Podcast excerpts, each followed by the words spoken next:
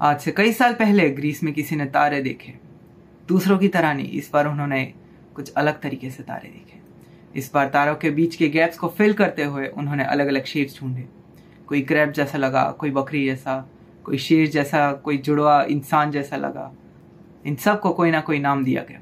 ये तारे यानी कि जोडियक्स या फिर इंडियन एस्ट्रोलॉजी के हिसाब से राशिया एक्लिप्टिक से आठ डिग्री नॉर्थ या साउथ में पाए जाते हैं। जैसे जैसे हमारी अर्थ गोल गोल घूमती है वैसे वैसे हमें वो जोडियक्स अलग अलग तरीके से दिखते जैसे कि अगर जून एंड और जुलाई स्टार्ट में तुम्हारा जन्म हुआ था, इसका मतलब है तुम्हारा स्टार साइन कैंसर है, क्योंकि उस वक्त अर्थ कैंसर नाम के जोडियक को पॉइंट कर। और अगर हम इंडियन एस्ट्रोलॉजी की बात करें तो यहाँ पे सिर्फ़ स्टार्स के पोजीशन पे ही नहीं प्लैनेट्स के पोजीशन और मून के पोजीशन पे भी फोकस किया जाता है।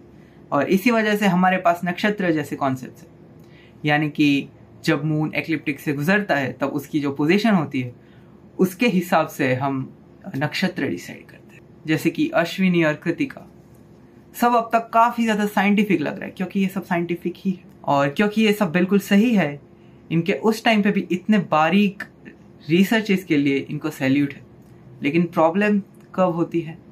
जब हम सोचते हैं कि ये सब हमारे लाइफ को अफेक्ट करती है, क्योंकि हम ऊपर के मूवमेंट्स को नीचे के हाल से मैच करने की कोशिश करते हैं। अगर ऊपर कुछ हलचल हुई और उसी वक्त नीचे भी कुछ हलचल हुई तो इसका मतलब ये नहीं कि एक चीज़ है जो दूसरी चीज़ का रीजन है। ये ऐसा है, अगर मैंने कभी बेंच खिसका दी और मैं एग्ज़ाम देने बैठा और मैं एग्ज़ाम में फेल हो गया तो इसका मतलब ये नहीं कि बेंच की पोजीशन मेरे मार्क्स डिसाइड करेगी। मेरे मार्क्स डिसाइड होंगे, मैं कितना पढ़ के गया था हम उसे इस तरह से देखते हैं तो हमें पता चलता है कि एक्चुअली वहाँ के पोजीशन से हमारे लाइफ पे कोई भी इफ़ेक्ट नहीं होता। अब आप सोचो, ऊपर जो प्लैनेट्स है, वो अपने ऑर्बिट पे मस्त आराम से चक्कर लगा रहे तो उनकी क्या गलती है? अगर मुन्ना और चिंकी की शादी नहीं चल रही है या फिर नेहा की जॉब नहीं लग रही है, और एक बार के लिए हम मान भी लेते हैं कि उनके पोजीशन की वजह से नेहा की जॉब नहीं लग रही है। तो उसके लिए अगर मैं धरती पे कोई भी यज्ञ करता हूँ या फिर कोई दूसरा उपाय करता हूँ ये वो करता हूँ तो उससे सही कैसे होगा? क्या उससे प्लैनेट्स अपने पोजीशन बदल देंगे? अगर मैं पेड़ वेड़ से शादी कर लू या फिर यज्ञ वगैरह कर भी लू तो उसका मतलब ये थोड़ी ना कि प्लैनेट्स बोलेंगे oh no, इसने तो फटाफट से उपाय करवा लिया मुझे जाना होगा। नहीं होता ना ऐसा। एक और चीज़ है जो एस्ट्रोलॉजी में काफ़ी ज़्यादा फ़ेमस है कि तुम्हारे राशि या फिर तुम्हारे जोडियक साइन के हिसाब से तुम्हारी पर्सनालिटी बताई जाती है। पर्सनालिटी बताते वक्त एक काफ़ी ज़्यादा पॉपुलर ट्रिक यूज़ करते हैं सारे एस्ट्रोलॉजर उसे कहते हैं बार्नम इफ़ेक्ट बहुत ही ज़्यादा वर्सेटाइल वाक्य होते हैं जो किसी भी जगह पे फिट हो जाते हैं। जैसे कि you have a tendency to be critical about yourself या फिर some of your aspiration are unrealistic या फिर you value loyalty in your life अगर मैंने अभी ये चीज़ें बोली ये चीज़ कहीं ना कहीं आप सबको अप्लाई होती है। इसी तरह हर एक जोडियक साइन के साथ कुछ बार्नम स्टेटमेंट्स जुड़े हुए होते हैं।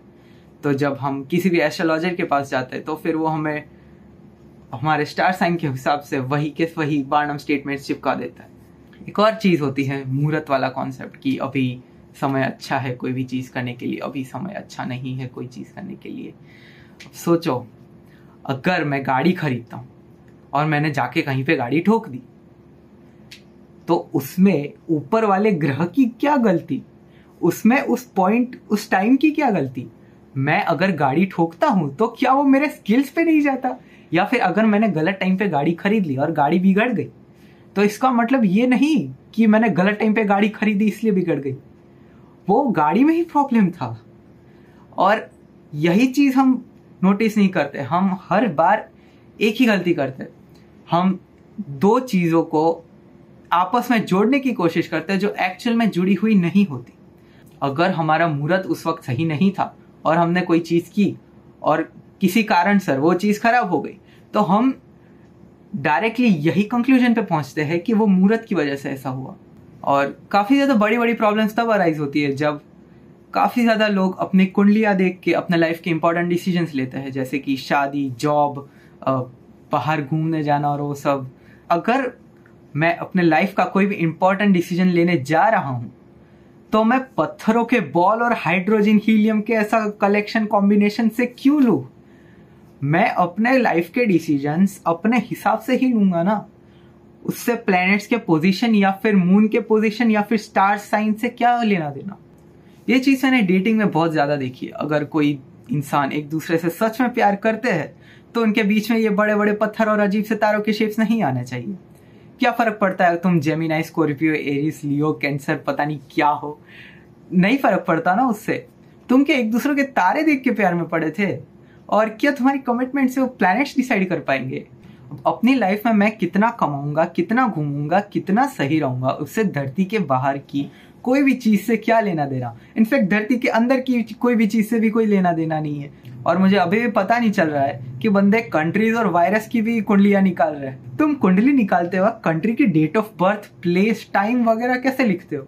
और चलो कुछ करके लिख भी दिया, मैंने एक बार पूछा भी था किसी से कि हम कंट्रीज़ की कुंडिया कैसे निकालते हैं तो मुझे पता चला कि हम उसके इंडिपेंडेंस डे और डे के हिसाब से करते तो चलो कंट्रीज़ का मान भी लिया।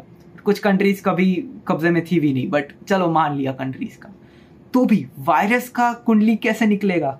क्योंकि वायरसेस इतने टाइम से हमारे धरती पे एग्जिस्ट कर रहे हमें कैसे पता वो कहाँ पे जन्मे थे और कब उनका जन्म हुआ था, कहाँ पे जन्म हुआ था और कितने बजे हुआ था? वो सब हमें कैसे पता चलेगा? जब भी मैं ऐसी चीज़ें बताता हूँ, लोग एकदम से मेरे पे चढ़ जाते हैं कि भाई तुम हमारी संस्कृति को रिस्पेक्ट नहीं करते और फिर तुम ऐसा सब कुछ कैसे बोल सकते हो? उनसे मैं एक चीज़ कहना चाहूँगा कि क्या हम सालों से जो करते आ रहे हैं, वो सारी चीज़ें सच ही है। हमने बहुत सारी चीज़ें की है लिटरली बहुत सारी चीज़ें। हमने इन्फेंटिसाइड्स किए हैं, हमने चाइल्ड मैरिजेस किए हमने बहुत सारी मेस्टअप चीज़ें की है। इसका मतलब ये नहीं है कि वो चीज़ें आज भी उतनी ही सही है, जो कभी थी भी नहीं।